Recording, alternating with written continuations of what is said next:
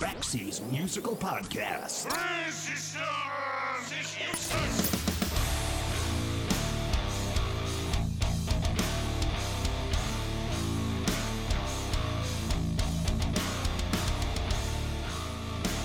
In the summer of 2020, I interviewed Glen Matlock of the Sex Pistols. We talked about a bunch of stuff. We talked about being in the Sex Pistols. We talked about not being in the Sex Pistols. We talked about what was fact and what was fiction. Because when it comes to Glen Matlock, there's been an awful lot of fiction. For example, the story used to be that Glen was tossed out of the Sex Pistols for listening to the Beatles. Then the story somehow turned into Glen getting fired for listening to the Eagles. The truth is, he wasn't tossed out of the Sex Pistols at all. He quit on his own. Why? Because being a member of the Sex Pistols kind of sucked. Great band, pretty important too. But when you are actually in it at the age of 21 and you're being exploited and dragged through the savagery of the British press and you've been dropped by two record companies and the gigs are being canceled and you've pissed off the Queen, maybe leaving the Sex Pistols wasn't such a crazy idea. The Damned and Iggy Pop and Sylvain Sylvain from the New York Dolls. He's played with Primal Scream. He was also in a band called the Rich Kids with Midge Ure, the other guy responsible for creating Live Aid and Band Aid back in the 80s. And in 2022, he joined Blondie on tour and is currently recording with the band as well. Simultaneously, Glen Matlock has just released another outstanding new solo record called Consequences Coming, featuring Clem Burke of Blondie and legendary guitar player Earl Slick. We talk about that, the late Vivienne Westwood, and all about the Danny Boyle miniseries about the Sex Pistols and the lawsuit that came with it. This is my conversation with Glen Matlock of the Sex Pistols on Baxie's Musical Podcast.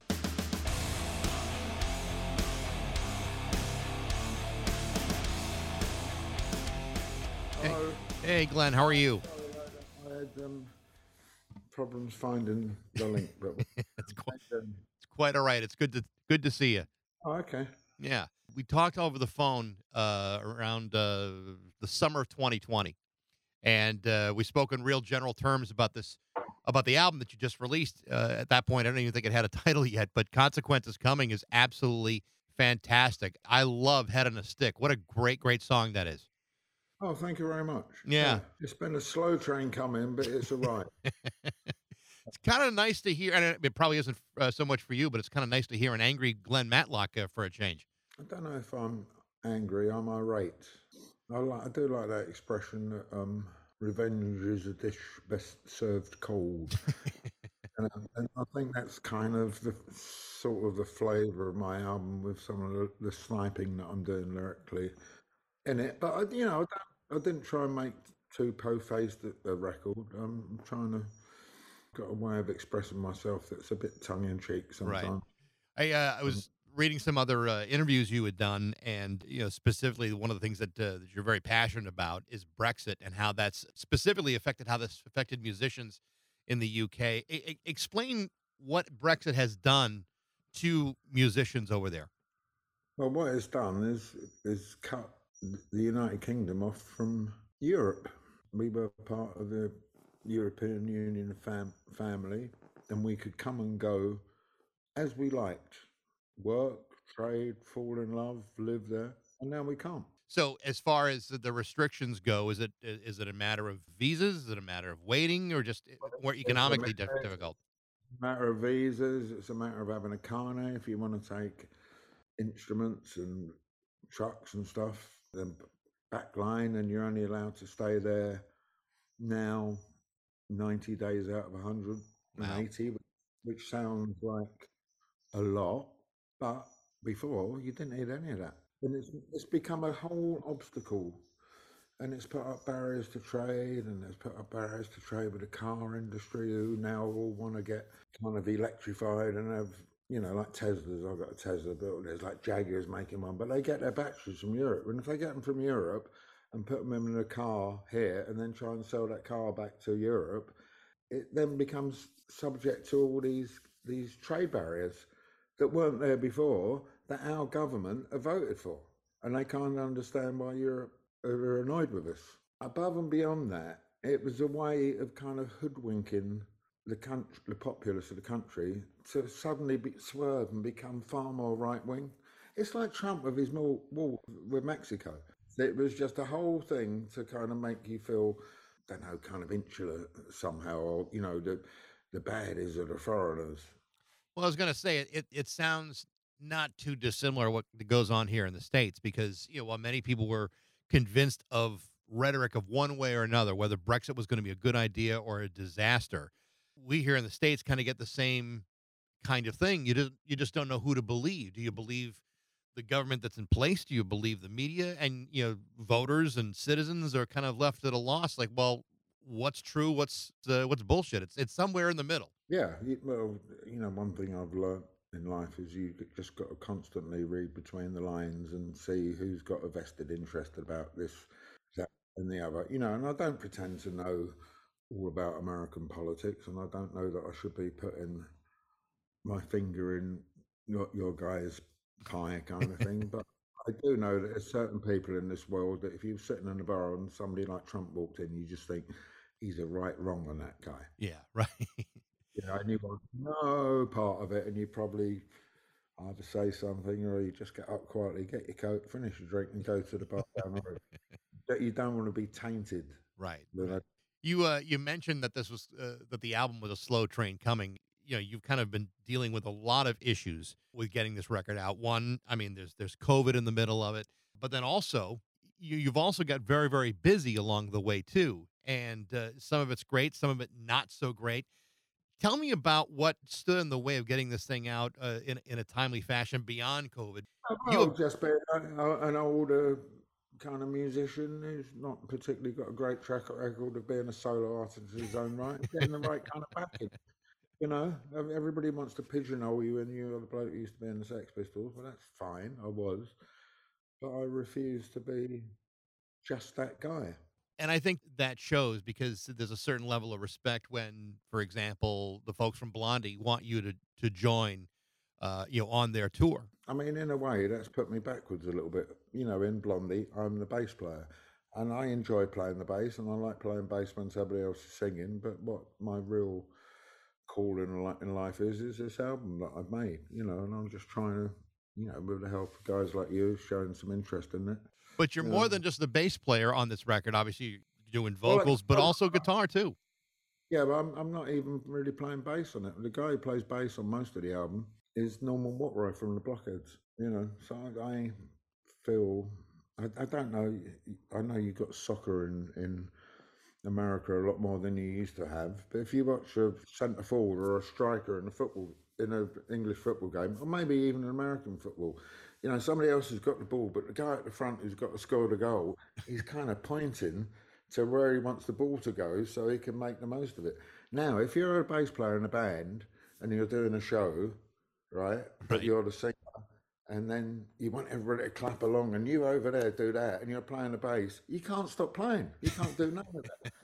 So, but when a guitar, you can go blam, and you at the back there, you do that blam. So it's to do with showmanship as well. And, and and anyway, you know, I always started out as a rhythm guitar player. I don't pretend to be a lead guitarist. I Yeah. think it's a bit.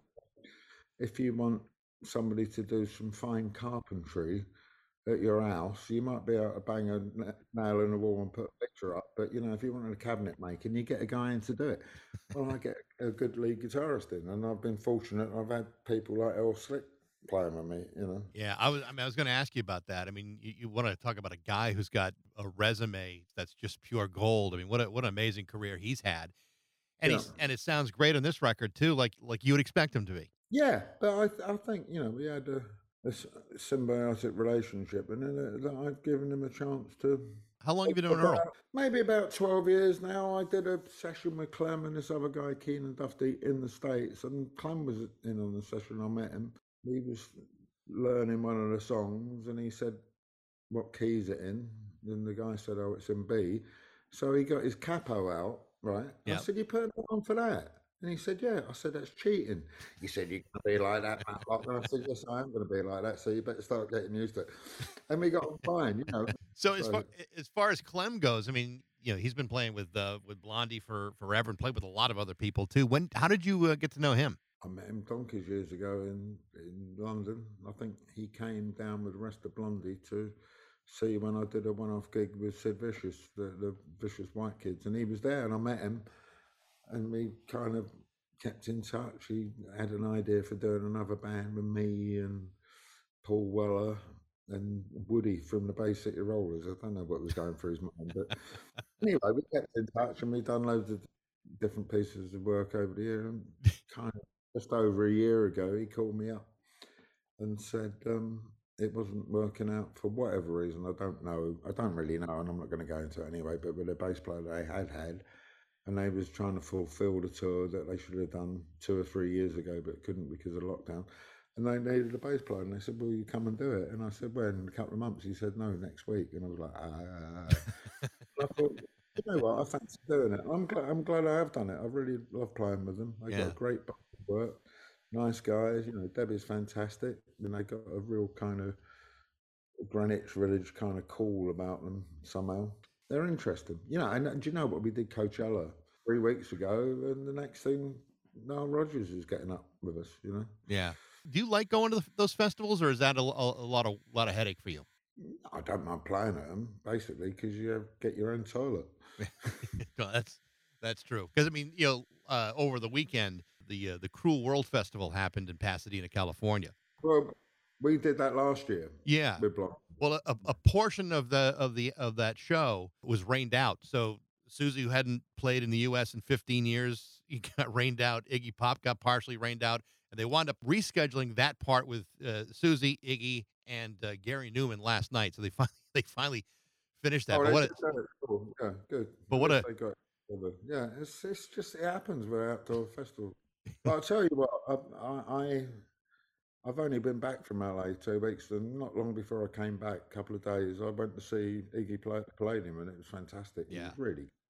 And he finished up the set for an encore. He did, um, you know, the Rose Bowl or wherever they played, but at the Palladium, he finished up with Walk on the Wild Side, and it was great. And he sat on the edge of the stage, and he meant it when he sang it. yeah. It was really cool, and that was probably the last thing song I would have expected him to do. You know, and Chad was playing drums, who I actually met in Mexico. He was playing at the same hotel. It was Blondie in Mexico City, and I think they've been doing a Chili Peppers gig somewhere. So it was really cool, Chad, because it was sort of it was dusk, and there was a big garden in the hotel, and I sort of half recognised him when I went Flea. I thought he was right? but he wasn't. He didn't say, said, "You're Glen, aren't you?" And I said, "Yeah," but he didn't come up and calling him Flea, and he was cool. Yeah. This has been kind of a weird year for for you guys and, and the rest of the Sex Pistols. I, I know you've been very vocal about what you felt about the uh, the Danny Boyle series that came out, and you know particularly how they portrayed you and, and your exit there. Then you know there's lawsuits to contend with. Where do you think that whole thing went wrong? I don't think Paul was over enamored. I, I just think it's one of those things like Hollywood has an idea of what rock and roll is, and it's nowhere near the nowhere near the truth, really. And it, it, it, there's bits in it. You know what? I went to see um, the Elvis movie, which I kind of enjoyed. But how true it is, I don't know. But there's a bit in it, you know, where Elvis is making his breakthrough, and somebody says, "Who's this guy that they're all going on about?" And one person says, "Oh, he plays black rhythm and blues," and another guy goes, "Coupled with white country and western," right? And it's like a real device, and you can see it coming. And in the Danny Boyle thing, you could see all these things coming. You know, I was disappointed that it could have been so good and it wasn't. I thought it was important that it was made because it was based on Steve's book, and Steve was the guy that formed the band. You know, so I think the thing that some people had a problem with is that it did kind of come off in kind of like a almost like a cartoon in some ways, where they're telling a story.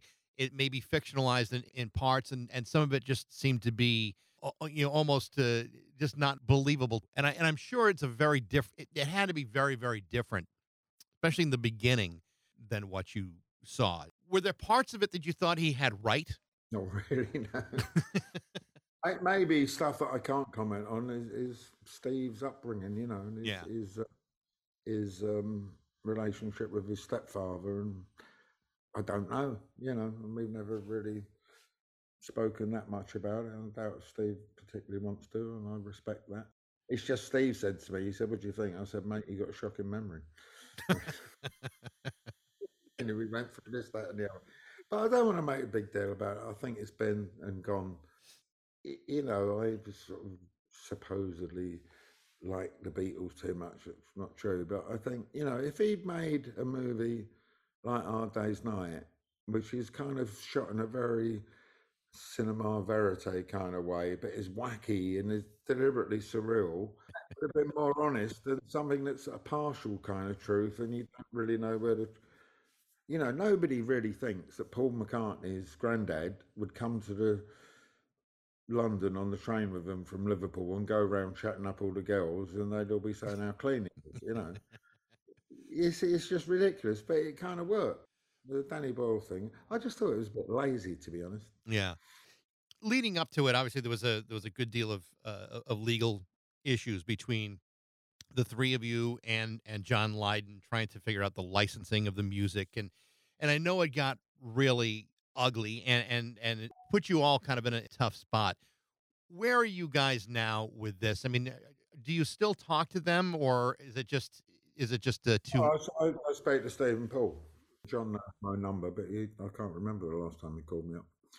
And I think maybe when he called me up, possibly the last time, which was probably about 25 years ago, yeah. it wasn't who called me up. He got his kind of gopher to do it, you know. So one of the things that uh, that kind of surprised a lot of people, and, and I don't think people realized how much Chrissie Hynde would play a part in that story. What's the reality of that? I mean, how much? oh, no, Craig, Craig Chrissie lives near me, and I said I went to see this thing. I didn't realise you and Steve were so close. I knew you were mates. He, she said, "Get off it." I only shagged him once. Chrissie said. yeah, I said, "It's all over the movie," and she went, "Well, there you go." know. yeah. I mean, I knew she was around and in England and and and you know was around the store and everything, but I just I like was she that much involved? And it just I I was kind of surprised to see that. She, she was around. I've, I've actually got in my scrapbook somewhere. You know, when you go into those old fashion fashion photo booth machines, and it was like four pictures for a dollar or four pictures for a pound. Yeah, I, we did two strips, and there's me and Chrissie, and I've got one strip, and she's got the other strip. She said from like 1975 or something. She was around. And Yeah. in fact, I remember being in this pub down the King's Road at lunchtime, and we was just sitting there having a quiet drink. She had been writing the NME at the time, and she was very excited that she was going to go and interview David Cassidy, right? and it was sitting in the pub, and this guy walks in, and Chrissie started going, bop, bop, bop, bop. So I joined in, and was singing bits and pieces. Bits.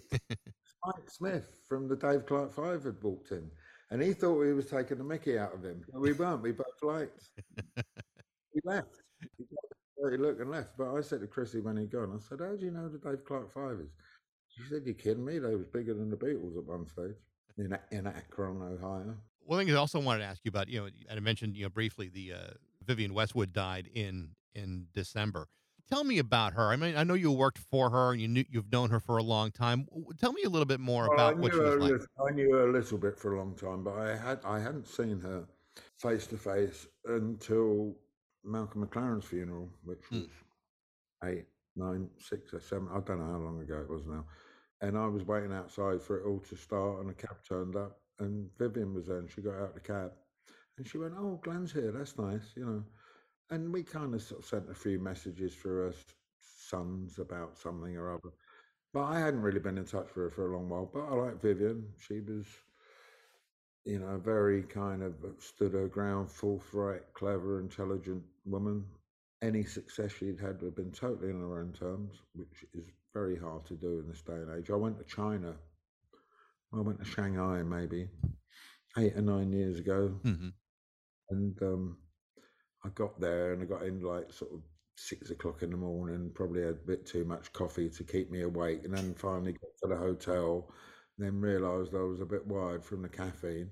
Thought I'd go for a walk. Oh, it's quite a smart hotel. I had no idea what to expect from Shanghai, and I got it because I thought if I'm going for a walk, I don't want to get lost. I better find a landmark. I looked around, and the hotel was right next to a Vivienne Westwood flagship store.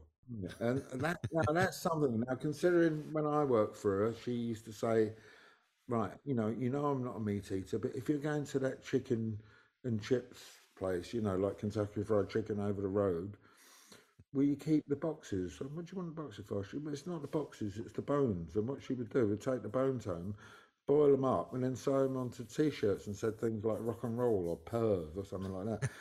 so that was my kind of dealings with her back then. And the next thing I'm in Shanghai, and there's a flagship store.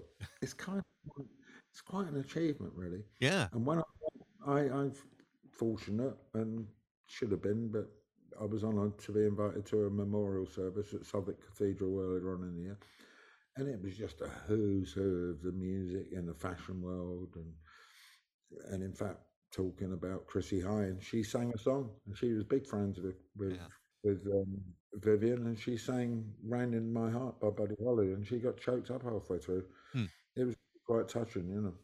Sounds like that that store, by all accounts, was kind of like a sponge of of people. I don't know if anyone who was actually buying stuff out of that store, but it certainly seemed to be a- place where people were were Yeah, hanging out and seen. It was hangout. It was an epicenter of cool. No, Yeah. that's a phrase.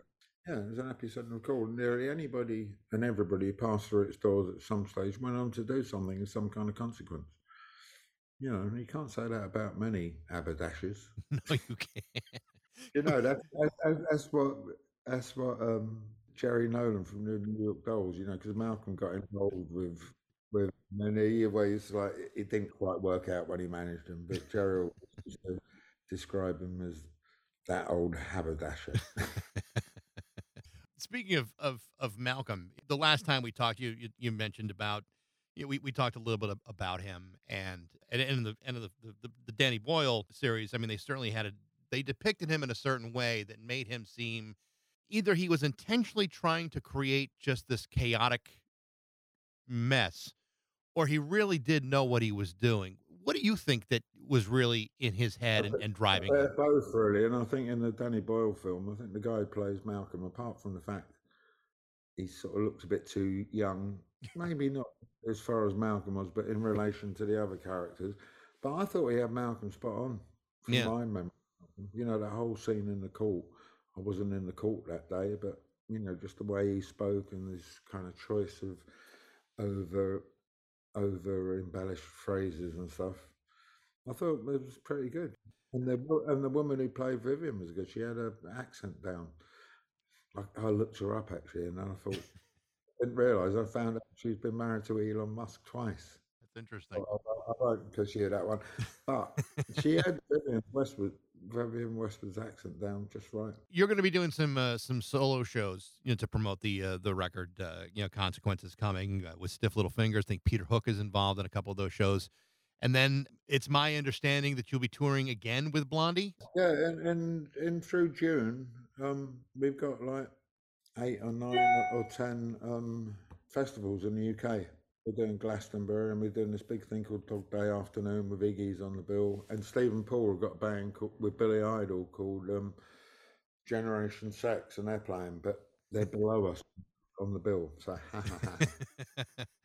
I've got that, and some more Blondie stuff, odd things later on in the year. But hopefully, I'm going to be back in the states in the fall with a lineup of mine. You know, I've been getting good feedback from the the album, and you know, the record these days, although it kind of stands up by itself if people like it, but it's also a calling card. You know, and I, I did a one-off show in at the Roxy in LA at, at the tail end of the Blondie dates that I've just done. When Clem Yeah. played drums, Gilby Clarke played, and then even Fred Armisen got up with us doing backing vocals. so that's kind of cool. it's funny how Fred seems to work his way into every possible show in Los Angeles. He's yeah, he plays with everybody now. I'd never met him before, and he's a cool guy. you know, Yeah. like- The uh, the record is great, and like I said, Head on a Stick is like one of those songs that, uh, you know, when I first heard it, it's like I got to play that again. I've been playing it a lot in like the last couple of days. Like, it's just such a uh, such a great song, and and in a, in a career in which you've written a bunch of great songs, I think that one really holds up. You should be real proud of that one. I am. I am. I think there's a few on the album. I'm quite, you know, I like consequences coming and all. It's not as quite as tough as um, as uh, Ed on a Stick, but um, you know, you go through phases. I'm not, being big headed. I think I always write an all right song, but occasionally you come out with a a, a better than an all right one. And I think that that's one of them. Glen, it's great to talk to you again. I wish you best of luck with everything you're doing. Good luck on the road with uh, with Blondie and and your tour and with the record. Great to talk to you. Yeah. All right, mate. All right. There you go. The name of the new album from Glen Matlock is called Consequences Coming, and be sure to check out the first single, Head in a Stick. Thanks for listening. I hope you enjoyed it. Feel free to like it, share it, tell all your friends about it. You can follow me on Instagram, Twitter, and Facebook. You can email me too at bax at rock102.com. I'd love to hear what you think. Thanks again for listening to Baxie's Musical Podcast.